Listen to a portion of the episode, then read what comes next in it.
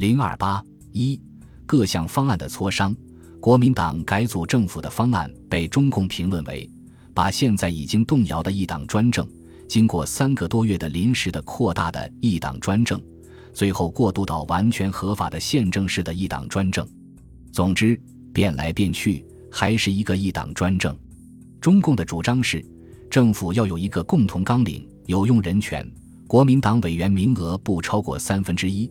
委员不能经由国民党中央执委会通过，主席决定需由会议通过，有人附属，不能有紧急处置权。中共中央曾有指示给周恩来，提出一国民党改组政府方案，仍是露骨的，要保持一党专政，我们不能接受。二改组政府未获协议前，对国大问题绝不要让步。三军队国家化问题。应表示，非有广泛代议制政府，则军队无法统一。中共中央认为，国民党现立于速决，不利于拖；欲拖我愈强，他愈困难，愈被动。因此，我应说服中间派了解此点，争取其共同行动。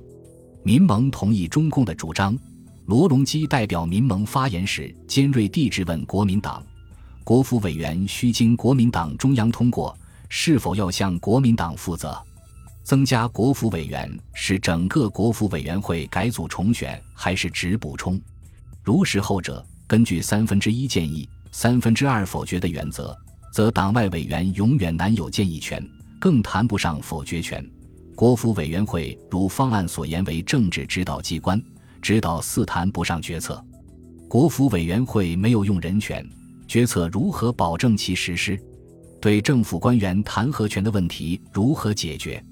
主席紧急处置权如无限制，则改组后的国府委员会等于今天的国府委员会。他认为，改组后的政府要真能决策、真能执行、真能过渡到民主，不然只有过渡而无目的就无意义。他以法学专家的身份，对国民党方案的质疑颇为有力，一针见血地揭出其维持一党专政的实质。使同样也是法学专家的王世杰处境尴尬，青年党则主张以中央政治会议代替国防最高委员会决定国策，而不主张设国府委员会，全盘改组政务执行机关，包括各院会，扩大国民参政会，在宪政实施前作为政府监督机关。曾琦在发言中认为，国府委员会自民国二十年以后就未开过会。以此久未运用的机构，恐难使天下人民一心耳目。虽然青年党的主张与众不同，但对国民党一党统治的不满也是显而易见的。由于中共和各党派的坚持，国民党在政府改组问题上，同意使国民政府委员会成为富有实际政治权力的最高国务机关，有决策权和用人权。主席和行政院对国府委员会负责。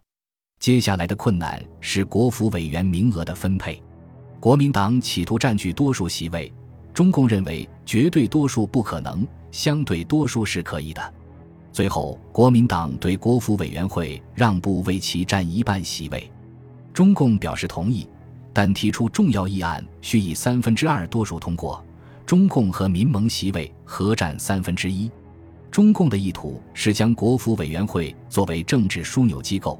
并保证中共和民盟的否决权，只有这样，中共才能在政权和军队问题上得到保障。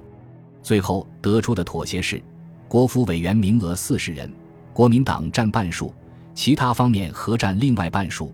凡有关变更施政纲领的决议，需有三分之二委员的同意。这个方案大体满足了中共和民盟的要求，但国府委员的具体分配方案未能在会中得到解决。又为以后在这个问题上的争论留下了空间。关于和平建国纲领，因为这是中共所坚持，故草案也为中共所提出。中共提出的和平建国纲领草案包括了十个方面的内容，基本点是：各党派长期合作，实施宪政，和平建国，保障人民各项自由权利。改组国民政府为各党派及无党派人士参加的举国一致的联合政府。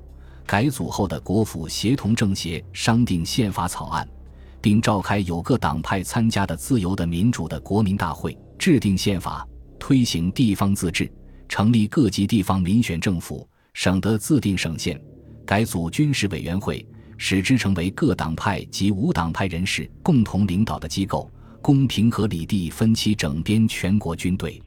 中共认为，有了共同纲领，可以在过渡期约束各党派，使参加政府的各方有一个共同遵行的施政原则，便于政务的进行。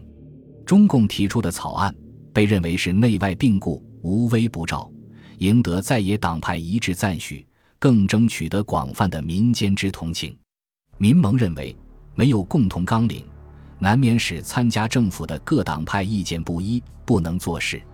青年党同意中共的意见，认为很切合需要，可做讨论的根据，同时提出了自己的纲领草案，与中共所提草案有相通之处。在这样的情况下，国民党也不便反对。吴铁城提出可以仿照抗战建国纲领的形式，青年党也主张以抗战建国纲领为蓝本，去掉有关抗战的部分，再加以修改而成。关于军队整编问题，因为这个问题将由国共美三方组成的军事三人小组具体商谈，而且参加政协的其他党派没有军队，在这个问题上插不进手。既没有多少发言权，也不关乎其实际利益，所以这个问题虽是国共之间的主要问题之一，但在政协会议上，各方除了发表一些原则性看法外，没有成为争论的热点。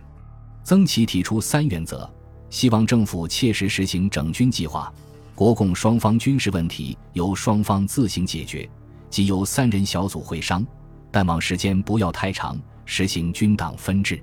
邵力子很坦率地说。军事方面过于棘手之问题，可由军事三人小组解决，不必在本会议提出。实际大家心中都有数，即使提到大会也解决不了。大公报对军事问题讨论的描述是：一派和平，无半点火药味。会中发言的都温文儒雅，心平气和。